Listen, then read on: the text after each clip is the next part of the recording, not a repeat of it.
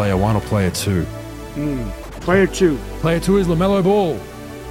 Player one Oh, is Anth- player one is Anthony Edwards, pro.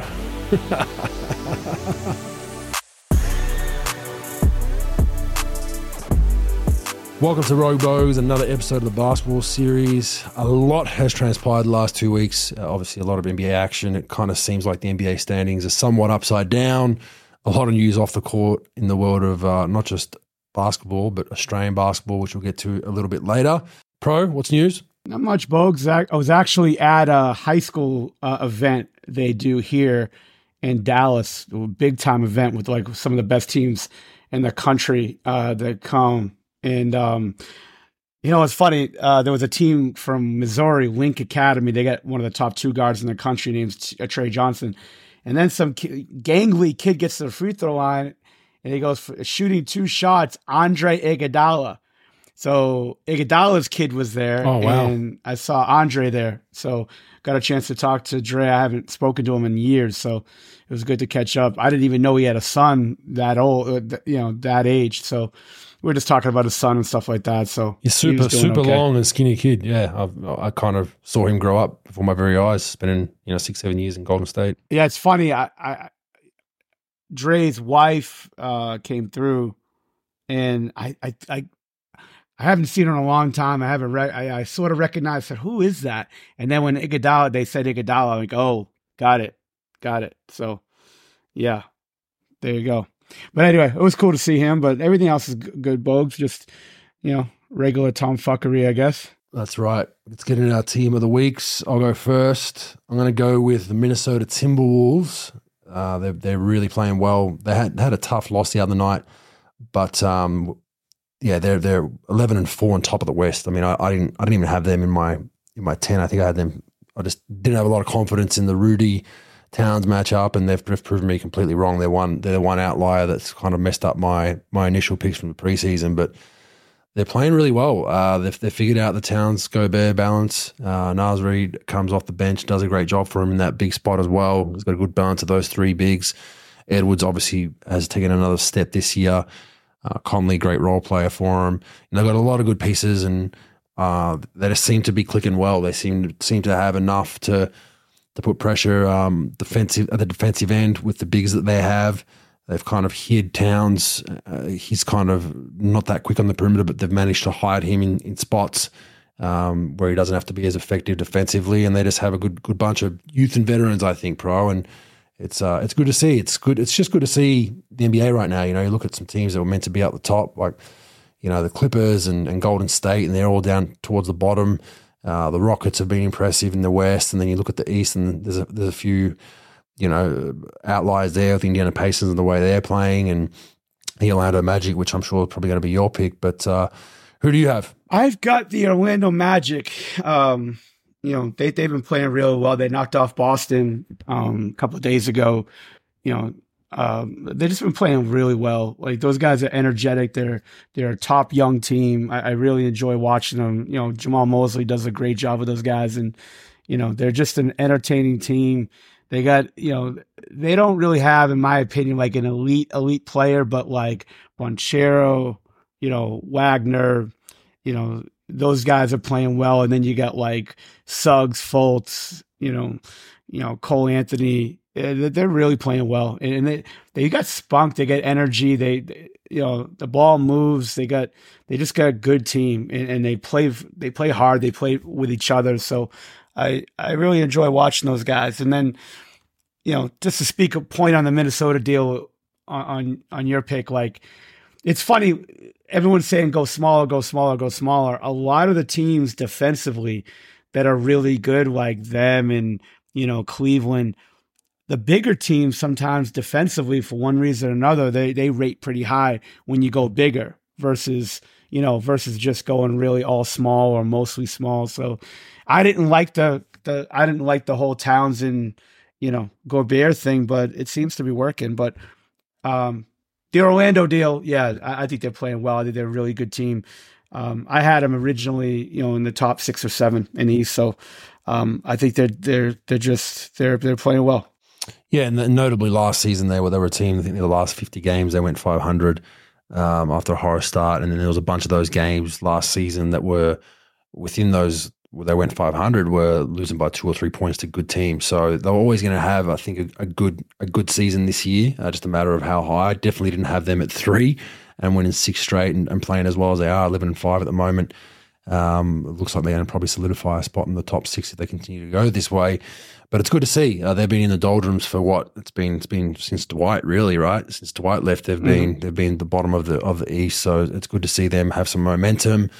Uh, and like you said, the good thing about it is that they're just not a team that has a a, a star that's you know a first tier superstar. Banchero's obviously growing into a, a, star player and getting better and better every night, but they don't have a guy that's a, an Edwards or a you know, a LeBron, a KD, one of those guys, and they continue to, to, to put wins on the board. So it's always nice to see those teams kind of accomplish that. Week, who's had a horror two weeks for you, pro? um, you know, there's a lot of teams that could select. The, the bottom of the barrel is bottom of the barrel. You know, as far as teams, you could pick anyone. Um, I'm just going to go at Washington. You know, uh, I guess they're the easy target, right? You know, I don't know. They're just seems lifeless at times. You know, at this point, they lost nine in a row. You know, you got that character Poole running around. You know, it just not? I mean, look, they don't have. It's not like they're they've got no talent at all and they're terrible. They've got a couple play, players that can put points up, but they're just they're just all over the place as far as how their team's constructed and what they sort of what they have going, and, and they just don't really have a lot of life right now you know, they don't really have anybody they could really hang their team on.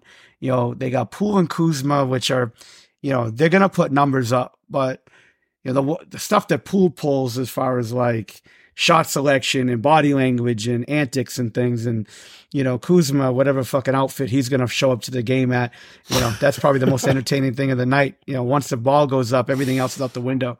But they don't really have a lot of talent. They don't have young talent. They, they're just sort of out there. And it's just, uh, they're not a they're not a fun team to watch. Even some of those teams that you know, like San Antonio, whatever, that lose a bunch of games. At least you got you know you got Victor there, and you got guys who play hard, and you got some good pieces. But I don't really see any good pieces here, really, besides maybe Kuzma and like Daniel Gafford. But besides that, they're they've they've just sort of a lifeless team.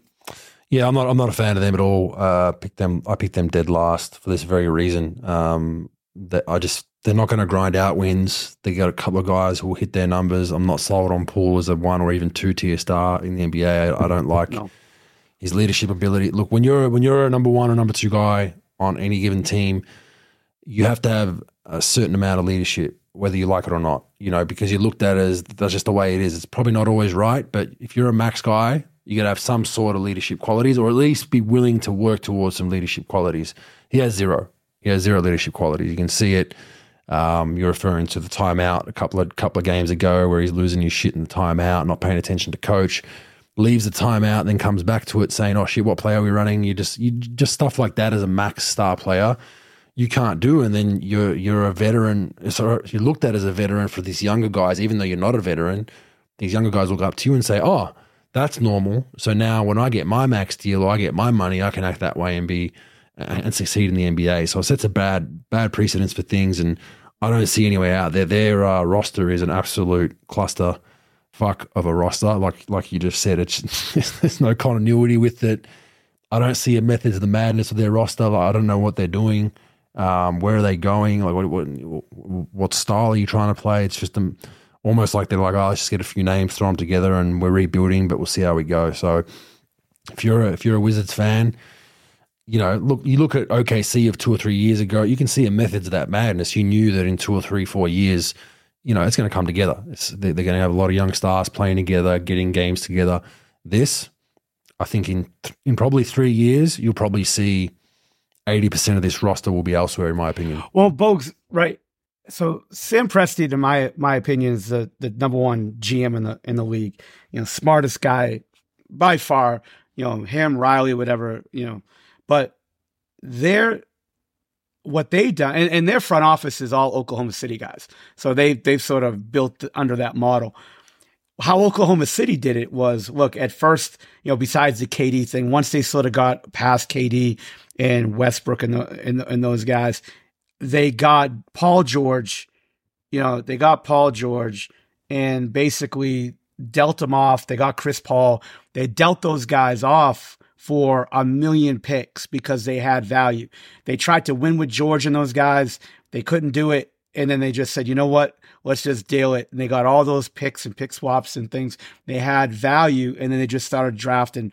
And the Clippers, you know, they were, they were handcuffed because they needed to get Paul George or they weren't going to get Kawhi Leonard. So they get Shai Alexander in the trade you know, which is arguably better than Paul George right now. So like they got that, they got Shai, they could build their team around. They got all these picks and then they just sort of started building it. With this roster right now, like you think that okay, you either going to lose all these games and you're going to get these top picks, but also you're going to acquire talent that you could build their value up, trade out the door, get all these picks and pick swaps for those guys, and then just start building your roster. The problem is your top two players is Poole and, and, and Kuzma. And you're not going to get much for those guys. You know, right now, if you had to judge it, and they're talking about already trading Poole in the media, I don't know if that's true or not. I mean, the problem is no one's going to want anything. You know, you're going to have to trade out multiple first round picks to get Poole off, you know, to, for someone to take his contract. He's got over 150 million dollars, I believe, left on his deal. So no one's going to want that contract unless you're going to attach it to a multiple like unprotected picks, in my opinion. And then Kuzma might be able to get you a little bit of something, but right now, besides really high picks because they're going to be bad, they didn't get a ton of trade value for Beal when they traded Beal out the window. They didn't really get a lot in return. And don't forget, they traded not this staff, but they traded Hachimura for basically nothing, you know, last year. Remember, you know, when they traded the Lakers. So there's not a lot of value on this roster and things that you could really build around. So you're just going to have to be bad. You're going to have to either attach picks to the Poole contract or you're just got to let it go and just, you know, wait till his contract's up in a few years. And then it's really hard for this this organization to develop value in their roster going forward. So it'll be a tough build, in my opinion. I agree. Yeah, they're, they're, there's no shining light. They don't have the Paul George. They don't have anything that can bring in assets. So there, like I said, I think if you're a Wizards fan, buckle up. Um, you're in a, you're in a ten year plan by the looks of things. I had the Detroit Pistons. Um, look, they weren't expected to be that good this year, but whenever you lose 13 straight, um, not good. Not good when you lose 13 straight. Uh, they were two and one before that, I believe, pro. So they were looking good. Yeah. They were two and one. you know, yeah, uh, and then yeah, but yeah. It's, it's gone, it's gone, and they they they're you know they've got a pretty good young roster. Their roster's not like they they got a much better roster than uh than the Wizards in my opinion. You know, you look at mm-hmm. Cunningham growing into his own. Um, who else do they have here? Killian Hayes. Uh, Bogdanovich. Tom, yeah, Bogdanovich. Thompson's actually a decent rookie for them. He's having a great rookie year so far, I believe. He's, I think he's leading the league in blocks yeah. for rookies at six six, a guard forward spot. Um, yeah. You know, Isaiah Stewart solid for him. Joe Harris is there. Bagley the third not playing much. Uh, Wiseman not playing at all. But I always question the you know the, the acquisition of, of, of Monty Williams for a roster like this. I just don't I don't understand that. That's one thing I don't understand. He's not. I mean, is he a guy that has the patience to build a young team?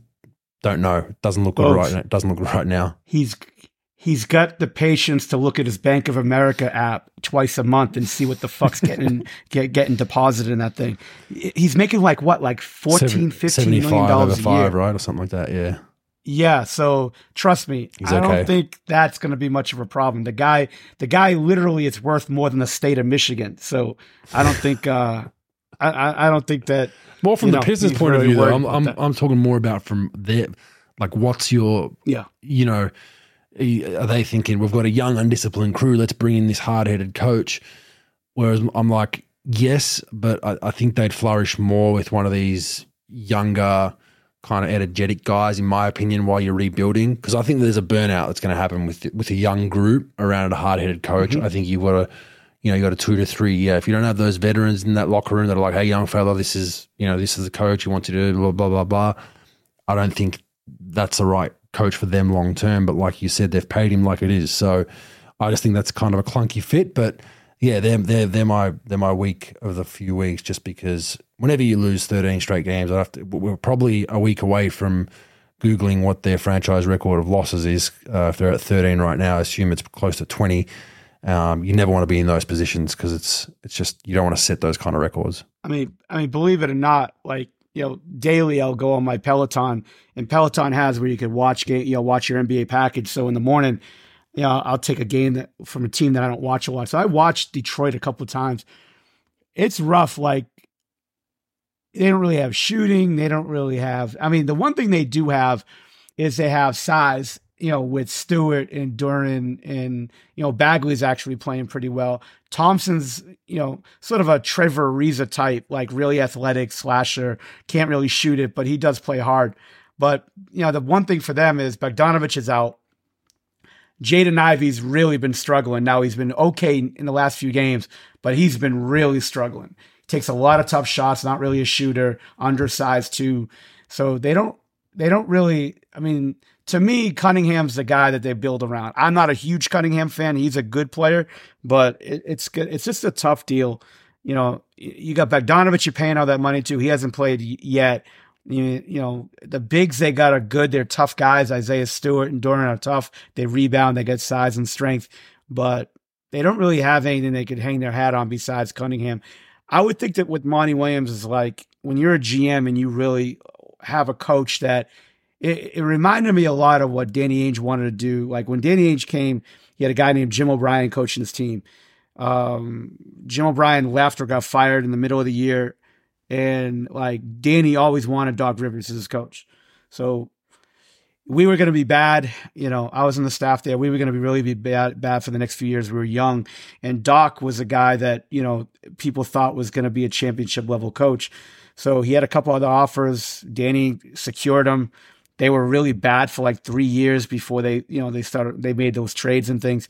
So for them, they're probably like, regardless, if you have a coach that you feel as though you could acquire and get, and you think that he's he's a championship level coach, great. Now the problem is you got to build a championship level roster, and you know right now they just don't have it. They got a couple of pieces that are worth something, but I, I just it's going to take some time, and, and you know they play hard and all, they just don't have the talent, and that's that's a big problem for them. So yeah, they, they've been pretty bad, you know, watching them in the last couple weeks. They played Denver pretty hard the last few days, but obviously Denver didn't have Murray. But, um, well, guess yeah, what, Pro? Not, uh, I just, they, just Googled their all time franchise re- record for losses is 14. They're at 13. Mm-hmm. Um, they've, they've lost 14 in 2020, 21 22 and 93 94. And guess who they play next, Pro? Who you got, Bogues? I didn't see. The Washington Wizards. So they got a chance. Oh, the, the Battle of the Toilet Bowl is on the 28th. Yeah. So Australian time at time this will already be live. Uh, they will be playing Washington for the Toilet Bowl to see who can really solidify Oof. last spot in the East and get off their losing streak. So that is that is very very interesting. But I, thought they would have had more than that. 14, 14 game losing streak all times their worst. That's not too bad. There's some teams that are well, pushing twenties. I think. Well, don't forget championship team, and, and they were really bad before they got Isiah Thomas. They got Isiah Thomas within three or four years. They're conference finalists, won two championships.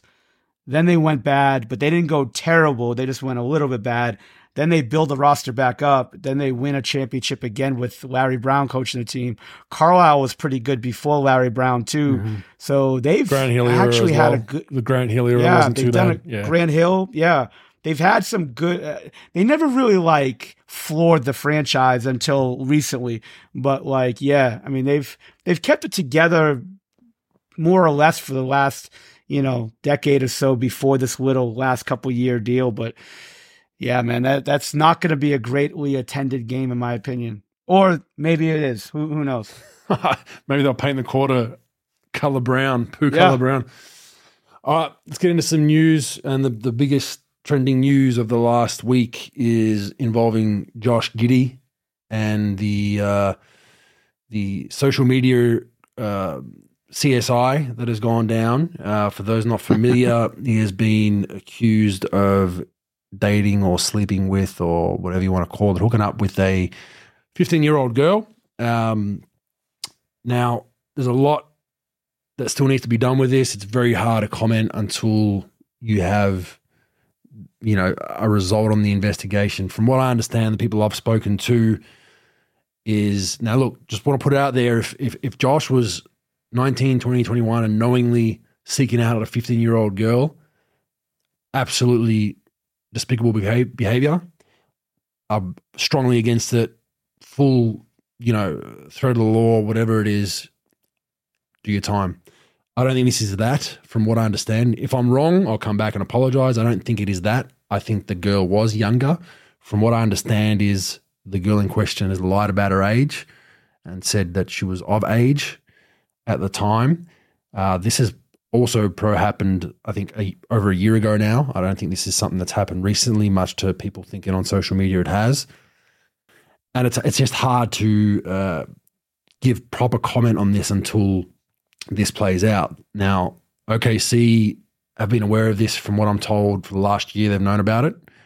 Uh, they have deemed Josh free to play. They don't see any concerns. The NBA have allowed that, which is kind of telling because when these kind of things happen, the NBA kind of tries to really, hey, take a couple of games off till we figure this thing out. But on the flip side, I don't think they can do anything, even if there was, you know, some smoke to this fire until there's formal charges. prior, I think as per the per the CBA, I don't think you know pending an internet Twitter investigation they can step down a player from playing.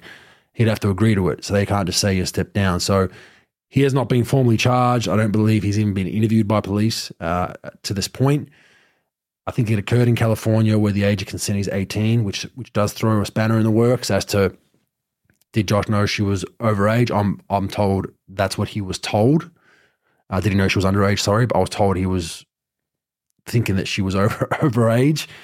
But just a messy situation um, for, for, everyone involved. I, I, think for this to, to go down the legal route, I believe that the girl in question or the family have to formally uh, press charges saying that he knowingly knew she was of this age. From what I understand, that will not happen because the girl lied about her age. So you see a lot of this stuff going on the internet. Um, when I first saw it, I was like, oh my God, this is crazy. And then, you know, you got all these CSI people on the internet digging up different wrong photos of different girls and captions and this and that. It's just an absolute shit show as it is online on social media.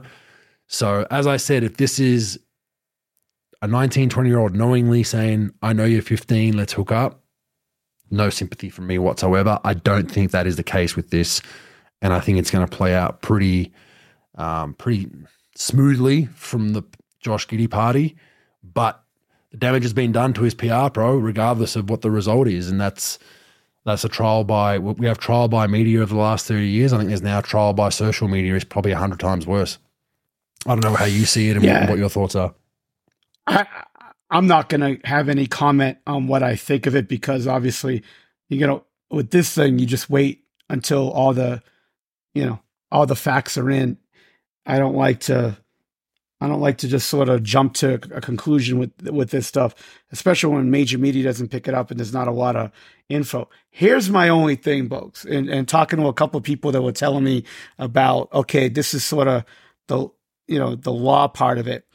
Okay, so she was in a club, and, and I want your sort of your feedback after I come up come up with this she's in a club. She gets in illegally, fake ID, whatever. And maybe she knew somebody up front that let her in. She's in a club. He, you know, whatever. It doesn't even have to be Giddey. It could be anybody. And they, they hook up.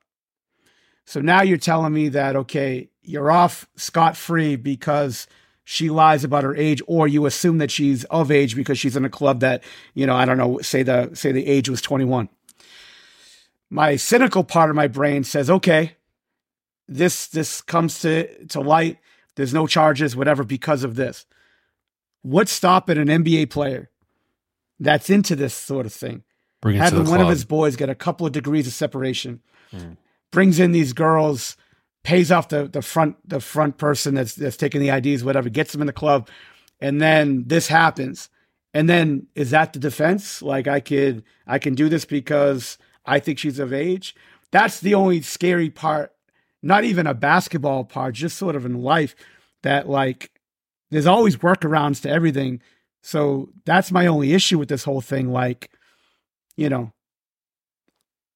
obviously we don't have the facts to it, but what about that scenario, Bogues? Like, yeah, no, hundred percent. I, I, I, read about that. I, I, read the exact thing that people said. Well, what's to stop yeah. someone doing what you just said? And I think it's just a messy situation. I think Josh yeah. hopefully learns a hard life lesson from this, regardless of, of, of, where it goes. Obviously, if it's the, you know, what I said, if if he knowingly did it, and which I yeah, sure. which I've been told is completely not the case. Um, yeah, but even if if if, if Josh said, okay, I'll take you for face value. You're 19, but he's still thinking, is she really? That's enough for me to say I'm I'm not doing this. Like you know, and that's where he's going to learn his lessons. Um, you know, talking yeah. about the, the the comments we made last week about the NBA groupies and all that kind of stuff. It factors into this as well. These are kind of things that now you got to be really careful. Um, you know, you, do you ask for ID? Do you do this? Do you do that? Who knows? But I remember, you know, when I was, I don't know what it's like in the US in high school, but I remember when I was in high school and I, and and we'd have, you know, year nines and tens girls that were in my class would be getting picked up by by guys after school that were had their licenses. And in Australia, you need to be 18 to have your license, right? So they, they were one year removed from that high school. They might have been in year 12 last season. They graduated.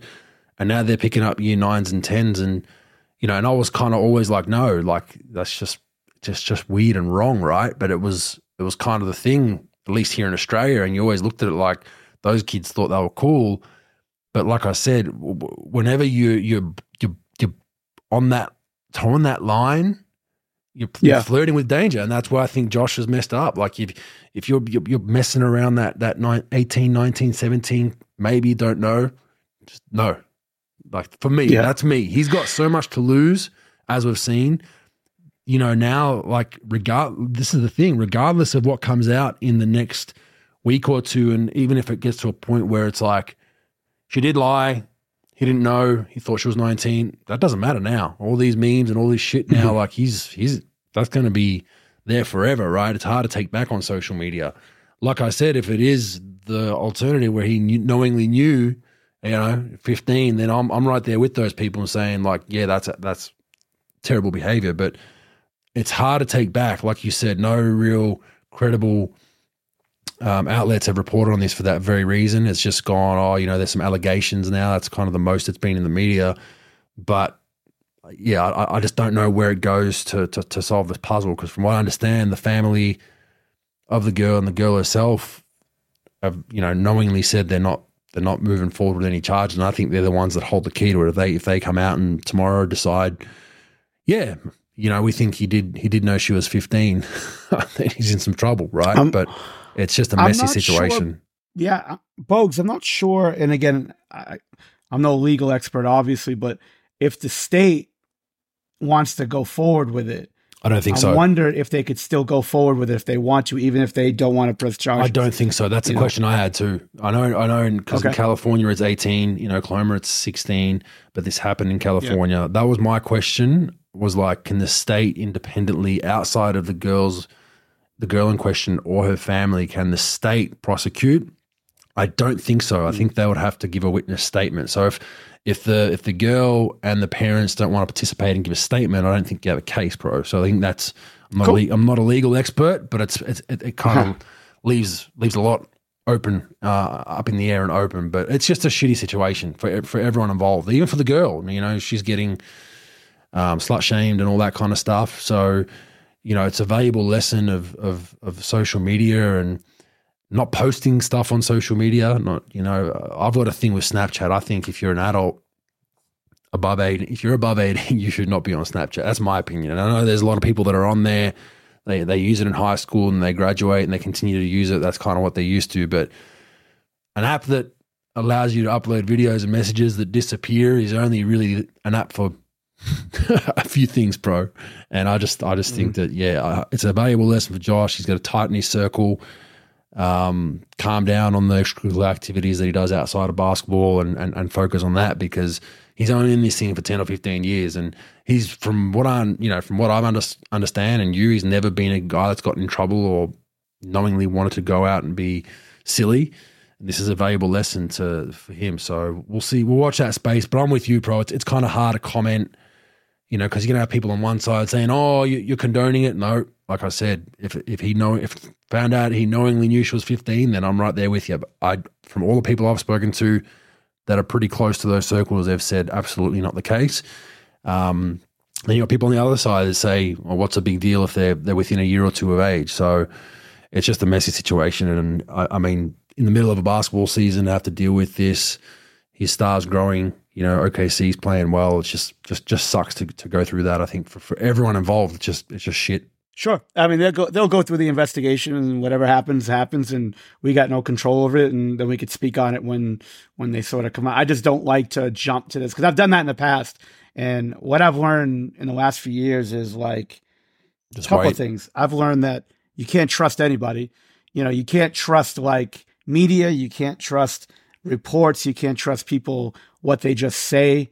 You just got, you got to wait till all the facts come in. And, and that's the best way to do it and, you know, I just think that, uh, yeah, I, I think that's the best way to do it rather than jump into a conclusion on something like this. Cause, you know, it's out of, it's out of our realm. That's not what we do. And, you know, we just got to wait until everything comes back and see what happens. And then we'll comment on it once it's out. All right. Next one. Did you happen to see? We're going to play a grab for you, Mike, uh, a pro. Um, mm. Did you happen to happen to see this? Leonard coming an average at 21. Had that Monday. 80% from the line in the season. And Kawhi with eight points tonight, three of five from the floor. It is only three. Excuse me for a second. Pops on Can the mic. Stop all the booing and let these guys play. It's got no class. It's not who we are. Knock off the booing. Pop telling the fans to lay off Kawhi Leonard. Pro, what are your thoughts? Uh, uh, come on, man. I mean, what are we doing? First of all, guys want to boo, they boo. They're not threatening his life. They're not saying anything racially inclined. They're not doing any of this stuff. They're just they're booing. The guy forced his way out of town, traded, you know, traded out. They want to give him a little bit of a hard time. You know, they're paid to do that at, you know, Although the guy's been screaming about white privilege for about seven or eight years, that's a pretty good that's a pretty good example of it right there. I would assume. but like, yeah, I mean, come on. That's the the last time I saw that happen, Bogues. It was like 1989. It was Syracuse versus Georgetown at Syracuse, and they were throwing things on the uh, uh, uh Georgetown Syracuse was a huge rivalry in the 80s, and then like Jim Boeheim, the coach of Syracuse at the time, basically said the same thing. But yeah, but stop throwing I, shit well, is, is stop throwing shit is a little bit different. I've, we've seen that in booing? sports here. Like if you're throwing stuff, there's always yeah. a, a, home team was, star player or coach that comes on and says, "Hey, like stop throwing shit. Like someone's gonna get hurt." Yeah. For booing, I what saw, do you think I, about both? Oh, it's cringeworthy. It is. It is so yeah. cringeworthy. And look, Pop's a winning coach, and he's won all these championships, and now he's a holier than thou kind of social commentator and all that kind of stuff. But I know people that have played there. This is what kills me about this, right? When I was in Milwaukee and Golden State, I played with many, many, many players that had stopovers, whether it be for a year or even four or five years in San Antonio. And there weren't very glowing reports on the way Popovich handled himself behind the scenes with player relations and mm. and, and people relations in general, not just players, but staff and out, outer skeleton staff within the club. There were days he was grumpy, he'd walk in, wouldn't say hello to anybody. There were days I heard he treats rookies like absolute shit for the most part, like doesn't give them a lot of time or attention. I, have heard he walks past people in hallways without saying hello. You know, so to have this holier than thou attitude kind of shits me when it's PR and easy pickings. Like to go and get a microphone mid game and be like, stop doing. Well, well, get this, bro. Do you remember how he got ran out of town? Part, partly himself, right? But there was also the hmm. narrative mm. that he faked an injury to get traded. He, he, was faking the injury to get himself out of mm. there, right? Where was Pop on his mm-hmm. soapbox then? Because the excuse that he's given of, hmm. I love Kawhi and he's a championship player for us and I'll protect him at all costs. Where was your voice then? You would, it was it was deafening the silence, right? You could come out and said, "Look, he has a legitimate injury. Our, our training staff potentially didn't diagnose him right, so he's a bit frustrated. He wants out of town. That would be protecting him, right? So I don't buy all this holier than thou stuff. He's got a he's definitely got a god complex with some of this stuff, and to grab a mic mid game, it's just so cringeworthy. And uh, uh, you know, everyone gets booed. It's part of the game. that those those home home fans are paying their price of admission and trying to put you off, trying to make you miss free throws. Like, where do you draw the line then? Okay, you can boo that player, but not that player. Oh, free throws will allow booing because we wanted to miss. Oh, just. I think Pop needs to put a cork in it and just concentrate on how bad his team is playing right now. Um, it's been a nice little diversion from how bad they really are. Now you don't have your Tony Parkers and your Manu Ginobili's and your Tim Duncans anymore. You actually have to coach now, pro. So you know you're you're not you're not looking good. Uh, where are they right now? They're sitting sitting towards the bottom. They are last. They've lost eleven straight. No one's talking about that eleven straight as much as they're talking about him.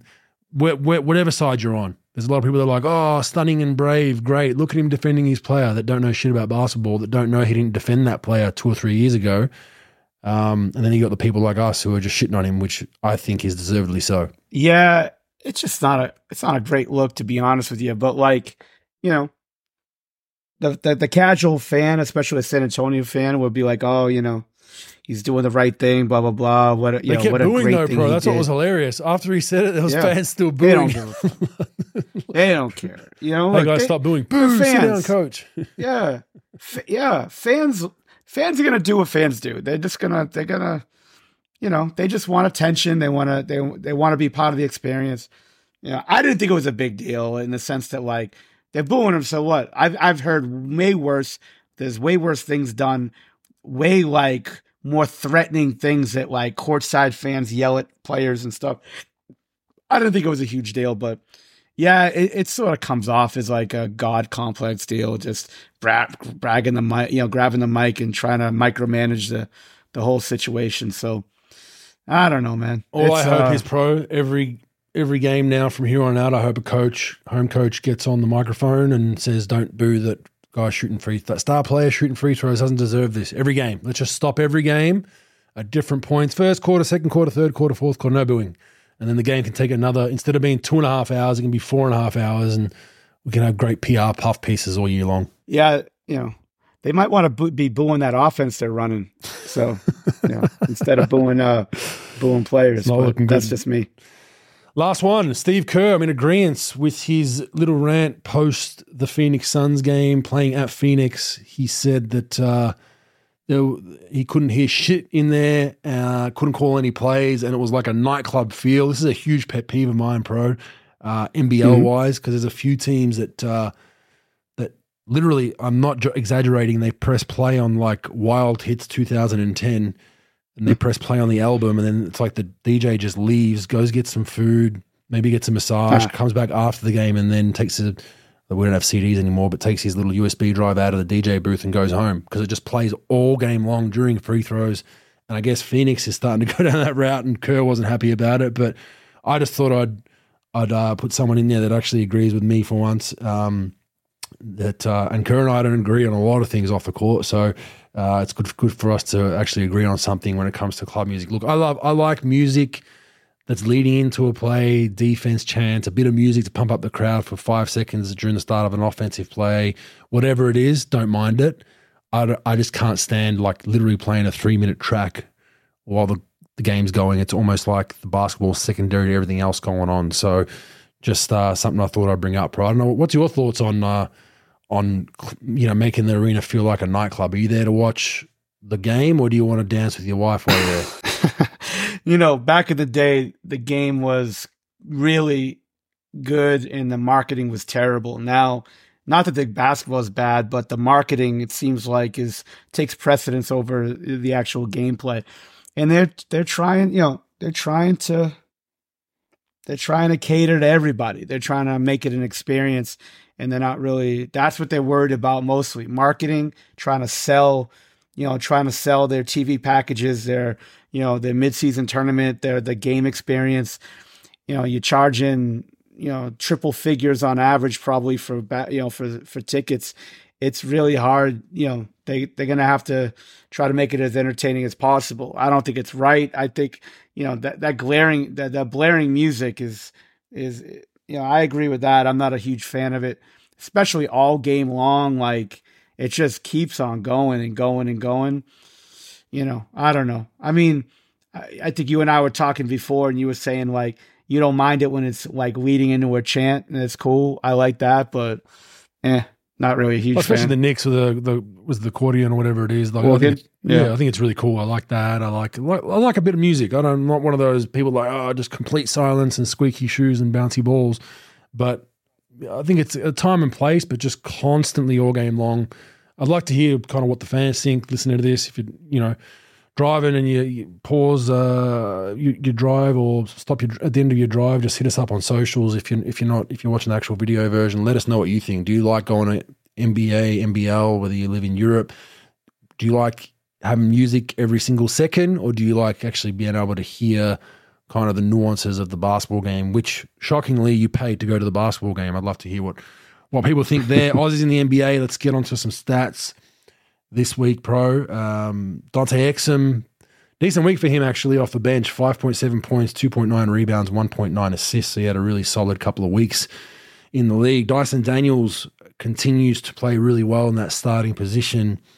Uh, 28 minutes a game, 9.2 points, 5.8 rebounds, 4.7 assists, and two steals a game in that realm. So very close to getting another team, another another Aussie of the week, but just missed out. I think I have him in second place. Josh Green, 6.2 points, 2.7 rebounds, 3.2 assists, and just under a steal a game. He's been up and down in that lineup uh, with the Mavs. He kind of has some games where he'll play 30, 35.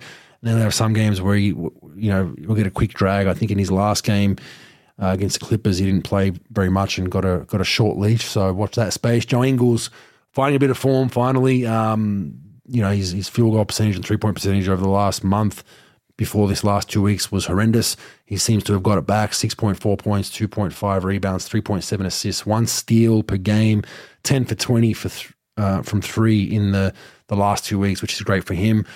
Jock Landale has fallen out of the rotation almost completely. Pro, he has uh, he's at 4.7 minutes over the last two weeks, one point one and a half rebounds, just not playing a whole lot. They end up going um, Jeff Green over him at times. I think a bit more trust there with the veteran um, from Ime Udoka. So Jock's got to just continue to keep doing what he's doing. I know he's frustrated at the moment, um, like anyone would be from not playing, but he'll eventually be given his opportunity, whether it's in one game or 10 games, just needs to be ready. Paddy Mills, zero minutes, nothing to report there. Uh, Matisse Thybulle, 6.6 points, 2.2 rebounds, 1.2 assists, one steal per game, 7 for 17 from three in that span. Ben Simmons still not back from injury since November 5, so almost a month out. So watch that space. Duop Reath, new Aussie that the new Aussie in the league as the last couple of weeks. Portland Trailblazers have picked him up. Playing pretty well, 7.6 points, 2.2 rebounds, one assist per game shooting the three ball consistently. Uh, he's getting them up at least. He's not not shy from there, which which he did well with the national team. But he will hopefully solidify himself as a decent backup big. Um, Ayton's been in and out of the lineup, so he's got some minutes there. But speaking of NBA news and the happenings, uh, Josh Giddey's going to get our Aussie Player of the Week. He probably had the best uh, stat line over the last couple of weeks. He's coming back into form. He's at 12 points, just under six rebounds, five assists, five for 12 from three in that span. Uh, so just judging on numbers, Dyson Daniels was probably right under him, but Giddey's numbers and the fact that OKC are playing so well uh, in second spot in the West solidify him for the, his first Aussie of the week. We thought he was going to run the table, pro. Uh, we have Ben, Dyson Daniels, and now Josh Giddey with an Aussie of the week. Yeah. Um, yeah, we got so many Australian guys to talk about, but yeah, the green thing in, in Dallas, you know, Dallas is look, they've been playing well, don't get me wrong, but as of late, they just they need more offense and you know, Green gives you good energy, gives you good defense, you know, athletic kid, but you know, they just need some scoring. I, they go with Hardaway, you know, with, with deep minutes and things. As far as the Dyson Daniels thing, it's really exciting to watch the kid play. He plays hard, plays the right way, knows how to play, you know, and it's it's good because they, they obviously need it with CJ out and you know, obviously they got Trey Murphy out, so they need they need help in the you know in the perimeter play. So it's been it's been good to watch his development and, and, and his minutes increase. So and and you know he, he lives up to that challenge. So it's it's cool to watch him play. Yeah, it is, and the Aussies are all all roaring into hopefully a successful Olympics in Paris. Um, so it's good to see most playing. The one concern is Paddy Mills obviously not playing. We've touched on that. Uh, what happens there for the Olympic team? It's, it's not great, bro, when you're not playing for a whole season.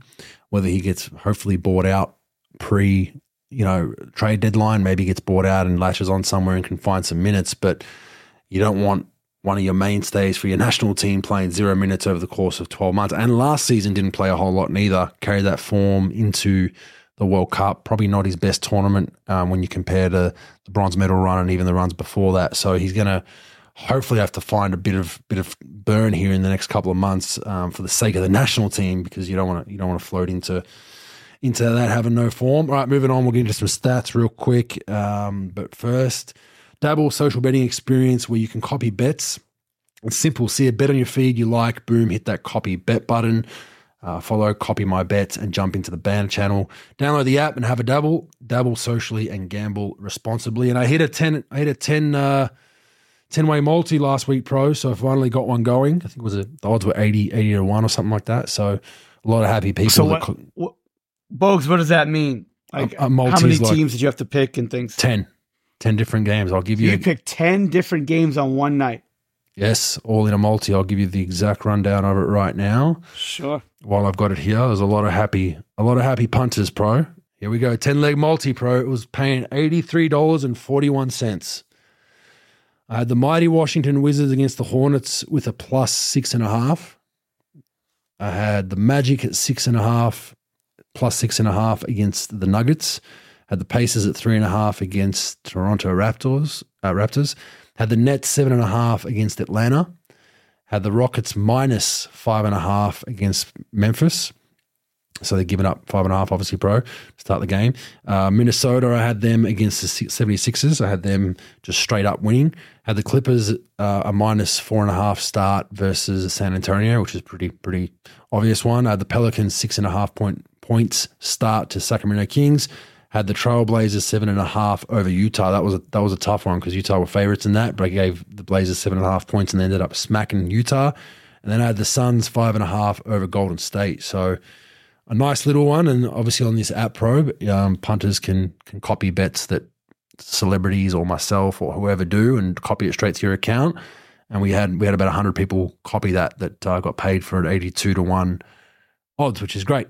So finally got one pro after after twenty four months, and then got Big bet, small, small bet. Like, what do you do? Do Oh, I you just do ten small dollars here. I, I Do do small bets on the on the multis. Yeah, I think I had twenty bucks on that one, but that Okay. still turns into you know almost a couple of grand. So, um, but yeah, that's uh, a nice one. And then I hit an, another nice one with I think the Pelicans, the Pelicans, and get this pro. So the Pelicans and the Clippers. I had a I had a parlay on that one as a, a multi on that one as well, and that was paying just just twelve dollars on that one pro.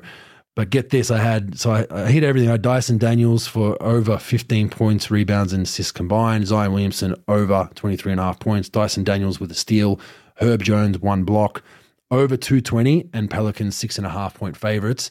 So Herb Jones and Dyson Daniels Dyson Daniels gets his steal and Herb Jones gets his block in the last like five minutes of the game. So that covers That's and crazy. then they're on. So the the line I picked over two hundred and twenty point five, so two twenty one wins. The um, it was a tournament game, right? So they had two hundred and twenty points exactly. They were up by like seven or eight, so the Clippers weren't going to foul. Larry Nance Jr. gets a rebound, dribbles it up, and because it's a tournament, the point spread matters, right? So he went in and dunked it in garbage time, and it got to two twenty two, literally long, like four seconds That's left. crazy. So anyway, That's crazy. some happy punters on that one. Um, there was 227 people copied that one. But anyway, get on the Dabble app, enjoy that, gamble responsibly. All right, useful or useless pro. Give me your your pick for the top. Th- There's three teams that are top 10 in offense and defense as of today. Who you got? okay, so I know Carlisle's doing ridiculous things, and No, no, top 10 in offense Um, and defense, both. oh, offense and defense. Holy, sh- okay. Let me see. There's three. Uh, there's three teams that are top in offense and defense. Probably gonna have to go. Hmm. You want three teams? I'll go with mm, OKC. One. You got that one? Yep. Oh wow. Okay. Um I don't want to go Milwaukee because I don't know what they do defensively, but I'll go Milwaukee on the two. And I mean Clippers? Clippers? did, Yeah. you not, did you not listen to our uh, their defense and offensive no, numbers once Harden got there. Houston, I'm going to say the Houston Rockets. I'm Houston's gonna, a good one, joking. but their offense kind of sucks at times. Uh, yeah, your your former your, your hometown man, the Boston Celtics are in there, and the Denver Nuggets. Ah, the Denver Nuggets yeah. are top ten, which is you know quite surprising because apparently a slow big man that can't move his feet or protect the rim, they're still top 10, which is quite amazing defensively. So both those, you know, so you've got the Thunder, the Celtics, and the Nuggets, all three top 10 offense and defense. Useful, useless, bro. Ah, it's useful. I mean, it's obviously if you're bringing it on both ends of the floor, although I don't really know how you get judged. Eh, uh, I'm not questioning, and I just, I've never really studied up how you know, besides like obviously your points per game or what you're giving up, how you actually come up with offensive rating, defensive rating, and rate these things. But I think it's really important if they are coming up big on both ends of the floor. Obviously, it it sort of gives you a good idea about where you are as a team. And, and, that's the formula for most championship. Teams. Most championship teams' formula is exactly that. You don't need to be one in either mm. of them. You no. just need to be if, if your offense is top ten and your defense is top 10, you, are in the mix for a championship. You can have the number one offense. If you're 25th in defense, you're not going to win a championship, and vice versa, right? So I think um, that's usually the sweet spot is if you're five and six, five, six, seven in the league in both of those, you're going to have a good chance. All right, I think very useful. Good on those three teams. Most assists per game off the bench all time. Who do you think that would be, pro? This one will be a tough one to get because this guy started for most of his career. Hold on, Bogues. Most you assists. Talk, so you're you're saying assists for most assists per game. No, uh, well, no, most assists per game off the bench all time, minimum minimum ten games. So this, okay, so you never, not his career, just when he's a backup. Yeah, you never get this mm. one, so I'll just tell it to you. It's Magic Johnson. He's got the all time most assists per game off the bench because I never would even guessed he came off the bench. I think it was when he was overweight Magic and came back that one year. I think he was coming off the bench, so threw a little outlier. Um, but apparently he's come off the bench enough to to warrant minimum ten games. Seven point four. There's uh mm-hmm. that that record has a chance to be broken this season by who pro? Chris Paul. Correct. He's at six point nine, so he has a chance. Minimum ten games. He has a chance to uh, break that record. Useful, useless, pro. I'm saying useless. I would rather see guys that actually came off the bench you know, like keeping stats. I think now Chris Paul's different because he's actually a backup. I don't think Magic was ever really a backup besides that one year he came back from HIV. Um, and I don't even think he was a backup that long. I think season, he was a yeah. backup. For, interesting to see. It says minimum. Yeah. The, the the caveat is minimum ten games. So I bet you it's like Magic. Yeah. Magic came off the bench eleven times. That's why they put the ten games yeah, in there. Yeah, I agree 10. with you. Point one times. I think it's useless just based on that that minimum ten games. If this was like a hundred game sample size, different story. But I couldn't even remember Magic coming off. And then I was like, oh yeah, the the year he came back overweight and um, recovering from from his off court escapades. All right, uh, next, last one. I'm going to do pick a player for you again, pro. I'm going to give you some stats, sure. and I want you to pick which player, which player you like better, and then I'll let you know which is which. Player one, sure. 25.8 points a game, 5.9 rebounds, 5.1 assists, shooting splits of 46, 37, 84. Player two, 25.3 points a game, 5.6 rebounds per game, 8.3 assists per game. Shooting splits are 44, 39, and 87. Player one or player two? Mm, player two. Player two is LaMelo Ball. Player one oh, is player one is Anthony Edwards Pro. give me a, uh, uh, give me a do over on that. Can we? Hey Trey, can we can we just fucking rewind this so we could just pick this shit again? Because this is no so the, no bueno on this one number one LaMelo Ball uh, fan. But same God. numbers, same numbers, really, even on the shooting yeah. splits. But LaMelo is averaging three more assists, albeit they suck and they play a style that in, you know helps his stat line. But pretty interesting that both those guys are averaging roughly the same numbers. But I think you take, I take Edwards if I know which one's which based on based on the wins they're getting. It's not even close as far as the play. Ball Ball is a really talented kid and he could score. And look, when you're a bad team like Charlotte, you don't really have a lot. You know, you're not really playing for a lot right now. He's a guy that could put up points to keep people going. He's entertaining, no doubt about it. Anthony Edwards is an absolute killer who, you know, depending on the health of the international guys that are ahead, you know, up top of the food chain on MVP, you know, balloting and stuff I mean, that guy has a chance to be a, an MVP, if not multiple. I mean, he's, you know, he guards people. He could really score. He could shoot. He could take you off the dribble. He, he's got athleticism. He's really good. And, uh, but yeah, I wouldn't have, I wouldn't have known if I knew I was going to take ball. Uh, I would have, I would have taken a knee on that one. And, you know, that was Well, it. yeah. I mean, look, if, if I'm a if I'm a casual NBA fan, I probably price of admission want to see Lamelo play. Um, if I'm just Sure. a casual, Yep. I think he's a better showman as far as you know, razzle dazzle. Like he's an electrifying player, but you're not going to win with that over Edwards. Edwards is going to win more than Lamelo is. Um, controversial, yes, but Lamelo price of admission definitely would go seeing him if I was a casual. What's the tattoo? What's the tattoo that he had? A, um, I don't know. It's a, it's a sponsor logo, isn't it? So basically, maybe triple B, maybe maybe a shoe line. I don't know. Yeah, so the tattoo on his neck was his own clothing brand, um, the LF, and basically the league has determined that, um, similar to the J.R. Smith situation a couple of years back with the Supreme tattoo on his calf, yeah, basically can't wear it in the game because he's promoting his own brand, which doesn't align with the NBA. Why don't we ha- allow him on the show more, Bogues? I mean, he's hmm. obviously smarter than both of us. Why not? Why not have? He's a shy, man. He's shy. because last week, you, you, last two weeks, he broke his nuts and said he's going to take a job. So he's, he's you know, Bogues? What Bogues? What guy? Well, we've only had two, you know, two producers, what producer hasn't I bust balls on? I mean, I don't understand. but they weren't I on mean, the have mic, you not bro, you know. to the So show? he wants to chime in every now and then, but he's like, oh, this fucking asshole's going to break my balls. Chime the fuck in. I mean, shit. It ain't like I'm getting paid for this bullshit. It ain't fucking, you know, he ain't gonna take my paid gig. Shit. Yo, we're only on every three months. It's not a big deal. That's it. So That's don't worry about it. Got to make sure you have fresh content. Yeah, I think he's. I think he spices things up. Yeah, I think he I'm needs to with it. speak up more Well, often. well, yeah, let us know. We want, we want, we, do we want Trent more? I, I do. I'm trying to prod him to to arc up a little bit more, but uh, it's a work in progress, bro. We're, we're working in. We're molding him into a, in a podcast genius.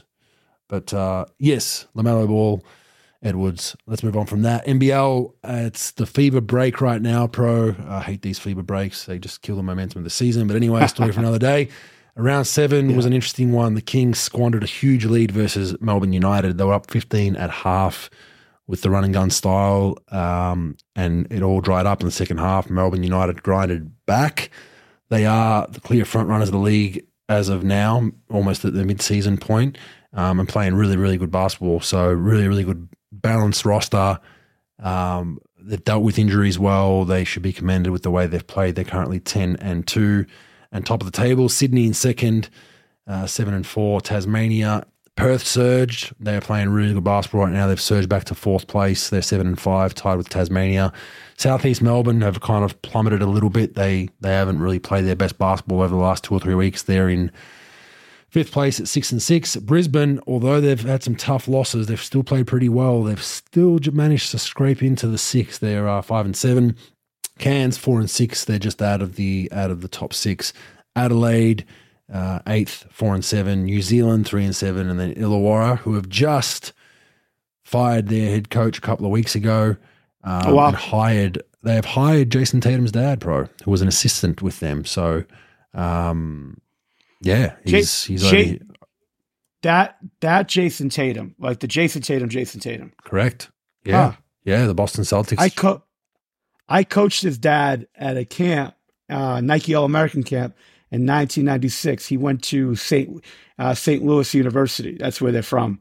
But uh, wow, I didn't know. I didn't even know he was coaching. I thought he was just sort yeah, of Justin Justin with his- Tatum.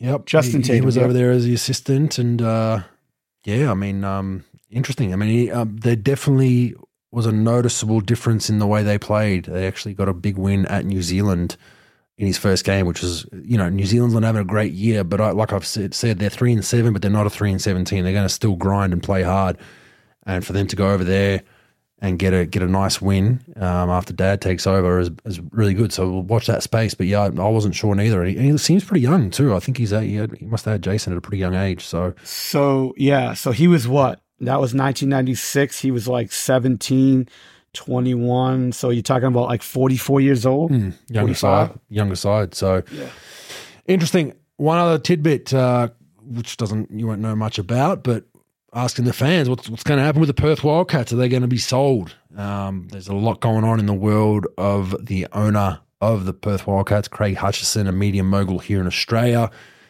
Business not doing as well as he would have liked or would like. Uh, it's, a, it's a publicly listed company.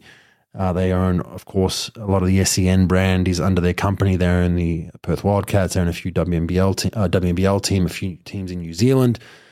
But uh, their loan is about to go up hef- a hefty amount percentage wise, uh, just with the way interest rates are going. I think they had a lock in for a business loan that they've used.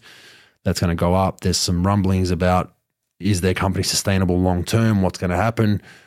So just reading between the lines, he's well, he he's on record saying that there's no way he sells the Perth Wildcats. They're a great asset. They bring in a lot of pros to their company, but you know the shareholders obviously uh, would have a bit of concern with the way the business is going. So watch that space and see if something spices up in the next year or two. Much to the applaud, probably, of Perth Wildcats fans, they do not uh, they're not too happy with with Craig Hutchison being a, a Melbourne media mogul and earning a team in Perth, uh, which is always interesting seeing the Red Army rolled up. But uh, just watch that space, people. I'm not sure if there'll be more to it than than than this. Hopefully, it doesn't happen because I think you want big personalities owning NBL clubs, but there there is a little bit of smoke uh, where there's fire, pro. So we'll see. We'll watch that space. Oof, that's weird. Mm. Uh, pro, what do you have for us this week? Fact or fake news, folks? I'm going to go with the fact of fake news. I'm going to go with just sort of player evaluation and your thoughts. So I'm going to give you two players, compare them. I'll give you my take, and you give me your take. Fact or fake news, basically on that. All right, I'm going to compare Chet Holmgren and Victor Wembanyama. Obviously, Victor's the face of the league going forward. Get it without question. But Chet Holmgren right now, 18-8, shooting 43% from the three. Right now, I think he's having a more impactful season than Victor is. And, you know, and obviously plays on a much better team, you know, and all of that. But I'm saying Chet Holmgren right now, right this second, better than Victor Wembanyama can help you win NBA games right now above Victor. Not not three years from now, but right now. And that's what I'm saying. Fact or fake news? What do you think? Fact. I mean, it's proof is in the pudding. They're winning games. You know, a lot of uh, Victor's stats are, I don't want to say empty stats, but they are learn as you go, young fella. You know, we're going to play you no matter what. We're going to, you know, teach you wins or losses, playing through this, playing through sore bodies, playing through nights where you're 0 for 10. We're going to still go to you and make you go 0 for 11 or find if find out if you're going to go 1 for 11 and make that shot, you know. So he's, he gets to play through the growing pains.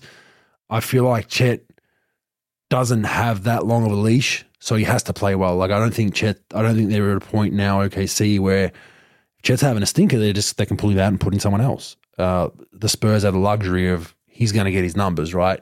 Chet's doing this without that luxury on a winning team. So I totally agree with you. I think um, I had Victor picked for the rookie of the year just because around all the hype and totally bombed on the fact that Chet is still a rookie because he was hurt and all that kind of stuff. I didn't think he'd be this good this soon. Thought his body would still need a little bit of work, but the three point percentage for him is the, the big one. You know, he's shooting 43.8 and not, you know, that, that, that game tying shot that he hit a couple of nights ago, you know, uh, who was that against? Um, do you remember who they? Oh, I watched that game too. Um, Philly was it Golden? It was a Golden State. It was Golden State. Actually, you're right. Yeah, it was Golden Yeah. State. Yeah, just hitting that that you know quick quick trigger fadeaway three from the corner. Like are some of the he's getting closed out hard now, and he creates some mismatches as well. You know, so they play Philly the other night, and you know he shoots shoots it really well from three because Embiid doesn't want to come out there.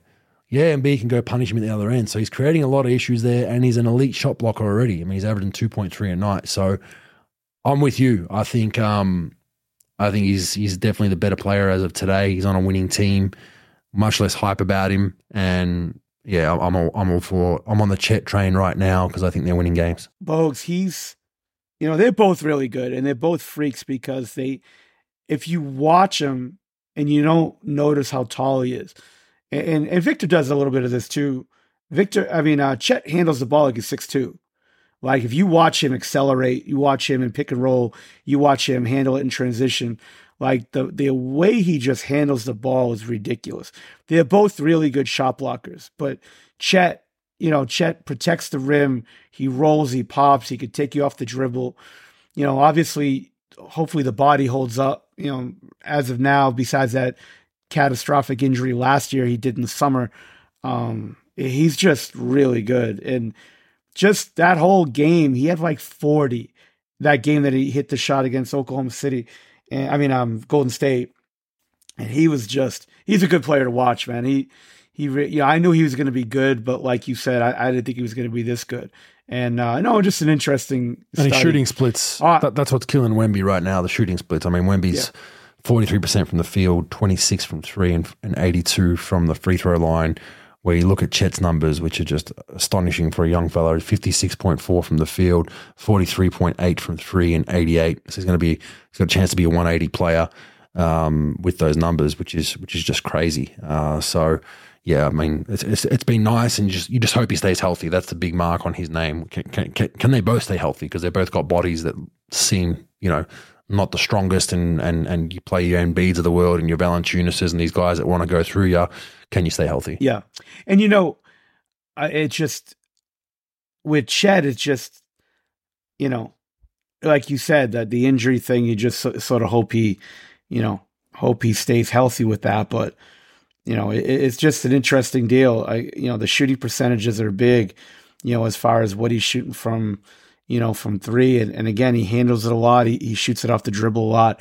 And it's just an interesting, it's sort of an interesting study. But yeah, uh, yeah. And they both play both ends of the floor. They both, you know, and, but Chet's doing it on a team that's winning. He's doing it on a top five you know, and he, like you said, the games of, means a lot more to him right now because they're actually in meaningful games that they're not trying to tank, they're not trying to get a draft pick, they're trying to, you know, they're, they're trying to do their thing. So it's uh, it's pretty interesting to watch.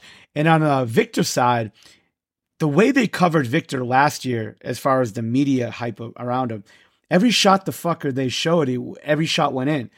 Fadeaways, three point shots. You think he was like Dirk Nowitzki but in, in actuality, he probably made like 23% of his threes or so. I don't know the number in France exactly, but yeah. And he's shooting 25 from three here. But look, he's a, you know, that's going to get better. You know, yeah, I was better. talking to an agent the other day about, he was asking me about his client that's not really shooting the three well right now. And I'm like, dude, almost every player in the NBA, if you put work in, you get minutes, you get work, you put work in, you change your technique up a little bit. And, and if you actually care, your shooting percentages will go up. You know, I mean, we see it in countless guys that don't shoot well when they come in the league. They put the work and they get the time. They have courage to take threes. You know, I know we talk about Ben and you know, Simmons and all that, that he does it because he doesn't have courage to shoot. But if you have courage, you put the work in, you change your technique, you're going to get better. You know, mo- I'd say nine out of 10 times. At some point, you're not going to become Steph Curry, but you're going to have some improvements. So, but it is funny that if you just like watch social media, you would have thought that Victor was literally shooting like Dirk and mm, yeah, because point. all they wanted to show is his makes and his highlights. But you know, interesting. I got one more, Bogues, unless you want to wait Let's wait till it. next time. One more. Two two of the younger, best, better point guards in the league, Bogues. Tyrese Maxey. Oh, another Tyrese. Tyrese Halliburton. I didn't even notice. Tyrese and Tyrese. I think right now, even though he's not putting up the assist that Tyrese Halliburton is, I think Tyrese Maxey is one of the younger stars of the league. I, I listened to Frank Isola and Brian Scalabrine a lot, and I like Tyrese Maxey. He was in the same gym that I was at this summer, working out with Tim Martin, a trainer in, in the Dallas area. The guy, like, he's ridiculous. Comes in at 7 a.m., puts his work in, whatever. But I always thought he was a good player. And then I was hearing those guys talk, and Frank Isola saying he's going to win multiple MVPs and this and that. I don't think that, but the tier this guy's been on, I know Harden's gone and he's got a lot more opportunity, but I mean, the guy, I, I think Maxey, I would probably take Maxey over Halliburton but it's close. I mean, Halliburton shooting 45 from the three, averaging 12.1 assists a game, leading the league. It's pretty, it's pretty close. And you know, but I would take Maxey over Halliburton. Fact or fake news? This is a hard one because Tyrese's Tyrese Halliburton's numbers are heavily inflated because of the system. He's in a system that sure. I mean they scored 150 something in regulation the other night. They're a, they're a Carlisle's got them playing at a crazy tempo, crazy pace. They're just. yeah So his numbers are heavily uh, overly inflated. But I, I, I take Halliburton. Um, so I'm going to say fake news just because Mm-hmm. outside of his numbers being inflated, he's got a 12 to two assist to turnover ratio. Right. Look at you. Yeah. Look at you. Yeah, but that's that's that's. I mean, that's just that's crazy. You know, you go, okay, he's averaging, he's averaging, he's what's he averaging from twenty seven point seven points. That's his last ten. Sorry, actually, so I made a mistake there. Pro, don't get too excited. But yeah, it's, it's twelve. okay. It's twelve point one to two point five. Um, I don't know if you have Vulgaris on uh, retainer back Oh, it's just there. on I don't know. ESPN stats, man. You know, it's the first thing you Google. I don't, I don't go that deep in the databases, but yeah, so 25 points and 12 assists, but it's the assist to turnover that gets me. He's got the ball in his hands so much. He doesn't turn the ball over. He's had a couple of games this, this year, I think, where he's been in the high teens assist wise with zero turnovers. Maxey's also, don't get me wrong, this is not knocking Maxi. He's, he's, he's, he's been phenomenal. His numbers aren't as high because he's in a system that has a slow big fella. They, they, they, they play a bit of a slower pace than, um, than Indiana Pacers, but I, I can't under you know I can't underrate you know that assist to turnover ratio for me, and he's shooting the piss out of the ball, man. Like he's fifty percent from the field, he is ninety one point nine from the line, and forty five point four, and that was a shot that people thought was broken coming into into the draft, pro. It's ugly, it doesn't look good. The shit goes in, the ball, his ball goes in. So You know, it's funny. It's funny you say that. I was on Instagram and somebody had like um Tyrese talking about his shot. And like you said, it's ugly as hell. It's low. It's literally like a 10 year old. You know, he shoots it that low, you know, on the, on the release, like the sort of where he picks it up and gets into a shot. And he was talking uh, about how his coach in Milwaukee, he's a high school kid out of Milwaukee. That's where he's from, had him do like a thousand Mikan drills a day. And to get his shot a little higher, like to release point, he made him make sure he didn't dip the ball mm-hmm. on the on the the Mikan stuff. Yep. And I was sitting next to a coach, one of my best friends, his name's Dave Anwar, he's an assistant coach at Mississippi State, and he was telling me he's very friendly with this coach. And just out of the blue, we were talking this weekend at the tournament, and he was saying, yeah, like he was tell telling me how he uses the Mikan draw. I'm like, holy shit, I just heard about that. How he, he sort of worked on his shot by just doing Mikan drill stuff. And I thought that was really interesting. But so it obviously didn't work because Um, he still shoots it from his chin. Yeah, he's still shooting over 40 from three, so somebody's fucking working. I know, I know. Although I, saying, I like, do, he's still shooting it from low, Yeah. right? he does, he does. I think he needs to be working out with Barry Bonds and taking some HGH or something. Because, man, it goes in. that up. It goes in like it's It like the, the old, the old uh, Al Jefferson, right? Like, I was talking to, and even Brook Lopez when he used to um, post up, it was like they they throw a lot of shit up there that looked funky, but their ball just goes in. And Kelvin Sampson, who was an assistant with me in Milwaukee, he's now coaching at USC Houston, I believe, still. Houston, yeah. He'd always just say, hey, "That fucker's ball just goes in. It doesn't look good sometimes, but that shit, that ball just goes in." And you're like, "It does," because they do things that, you know, those two bigs like they, they take shots that you don't teach, fall away hook shot, floater type shots. Al, Al Jefferson would pump pump fake you 14 times before he shot a fadeaway. The ball would just hit the front of the rim, back of the rim, roll around, and the ball just went in. It's the same with Halliburton. His thing just goes in. Kevin McHale told me about Al Jefferson that Jefferson literally just throws the ball in. He doesn't really shoot it because he wasn't a shooter, but he literally he would never use his left hand. Should have donated it to science, but like literally he could like the range on his hook was ridiculous. He could literally take you from twelve feet and just throw the ball, like literally just throw it. He it was that good. He was just naturally good like that, and uh Yeah, I agree. And just before couldn't shoot- anyone gets on me, pro, sorry to cut you off, Tyrese Maxey's assist turnover ratio is also very good. So I'm just he's he's Mm-hmm. six point eight to one point five. But I just think um, Halliburton for me just gets the nod. It's a tough it's a tough one. Um, but I There's- guess if you flip the script and put Maxey in the Indiana Pacers system, you'd probably argue you'd have similar numbers, right?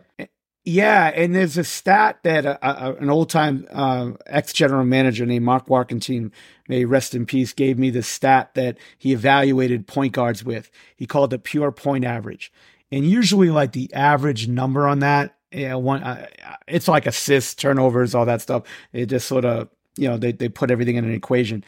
But Halliburton's leading the league at 8.0, and the average on that's like a, a good guard is average like it's like a 4.3 4.4 maxey's at 4.5 and halliburton's leading the league at 8.0 i mean the, the guys statistically is ridiculous. And look, he's he's done it in Sacramento. He did it here. I mean, he's taken it to another level. Uh, his trainer, Drew Hanlen, is a good friend of mine. Tells me the kid just he he actually has both Maxey and Halliburton. He said he just gets in the gym and just works it. So it's good to see, you know, two good guys that are very well liked that are putting points up, helping both teams. You know, you know, win games. And, You know, Indiana was really good for a while. Still out, it's still out pretty good, but uh, they'll probably fall back to earth at some point. But their offense is out of the, out of control. They're ridiculously good. So, yeah, it's just interesting to watch those two guys and compare them both. Good one, Pro. You did some homework for once. Well done on your uh, lonely evenings there in Dallas. Well, what do you think, Bones? You think? Well, no, let me get let me get Trent's deal with this. What what does he think that? uh you think we should do like gossip stuff on the fact or fake news? Should we stick with the player evaluation? What are you thinking? I like these comparisons. These comparisons do well. Hey. I think I think that Chet and Victor is a good one because they're such similar players, both first year players. So it's easy to compare the two, and and Tyrese and and um the two Tyreses as well is good. Like, but yeah, I, I agree with with Bogue's pick with Halliburton. Um, I think he had something like he's the first player over three game span to have forty plus assists with zero turnovers. there you go, Pro. Sold. You're fired. Well, first of all, first of all, pay the fuck attention to the question. The question was, do you like this format? Not you don't have to blow Bogues on his picks. I, I get it. He's employing you. He's paying you. Your your Venmo is blowing up every week when he pays you. But I'm saying, do you like do you like this format of evaluating players versus like you know our regular fact or fake news? It's usually like, is this team going to be better than this? Is this going to they're going to finish higher? Would you rather mostly or all player evaluation? This guy is better than this guy, and why? Or do you want just a quick, you know, f- you know, fact or fake news, whatever, whatever? Monty Williams is gonna, you know, he's gonna cash his check quicker than Popovich this week. I mean, what do you think? what do you think the direction? You're you're the CEO of fact or fake news right now. Which direction do you think we should take it? I'll answer it a second time for you, and it will be the same answer Yes. Um, I love the player evaluations, and I like getting into those. The the other ones tend to backfire; they do not age well. Like in a week's time, when I I go to agree. post the faked or fake news, it, it usually isn't relevant anymore, and it's usually a bad pick Wrong. by then as well. There you go, Pro. Just like my just like my tenure on the show, it's not going to age well, and it's going to get fucking washed out soon. So I agree. Toast to you. Take that bitch slap from Trent, by the way. I just got bitch slapped completely. The nine people that are still following us and listen to this fucking show are, are, are going to be in shock and That's awe. all right. Oh, by the way, Bugs, before Oh, we, here go, we go. What do you got? my wife sent me this today. You know, she's got Was like from the groupie? photos. Was it from the groupie uh, comments we made last week? I don't know if you could see this. So Yeah. my daughter on Bogues night, and I still have it unopened uh, on my shelf when they had Bogues night in Dallas when they had the um Bobblehead. when they had the bobblehead. She was decapitating me. I don't know if you can see this. hold it there, hold it there. She's she's literally decapitating you, Bogues. Just like my career. on uh yeah. Just like your career. I can't do it, right? oh, yes. There we go. Yeah. So yeah. So Well, there's at you- least one person that Well, you remember. You remember what the that's what uh, Casey and the training staff did to my bobblehead. You remember that shit? Yeah. yeah, I yeah, I did. So the did they training like staff, explode the leg or something? No, the training staff like had all these bandages on my put all these bandages on my bobblehead. That was pretty good. I got there and I think JaVale hyperextended my knee in one of the games. Um, and then I had something else with my back and they just had all this like bandages on my fucking bobblehead. I'm like, you assholes. These guys are supposed to be treating me and getting me better and they're making fun of me. Well, it, it was actually a voodoo doll to try to make you, you know, to make you more valuable in the trade. It didn't happen. No, it didn't happen. All right, pro. We'll see you in uh, three months' time. Trent, I'll see you later, man. Happy New Year. Later.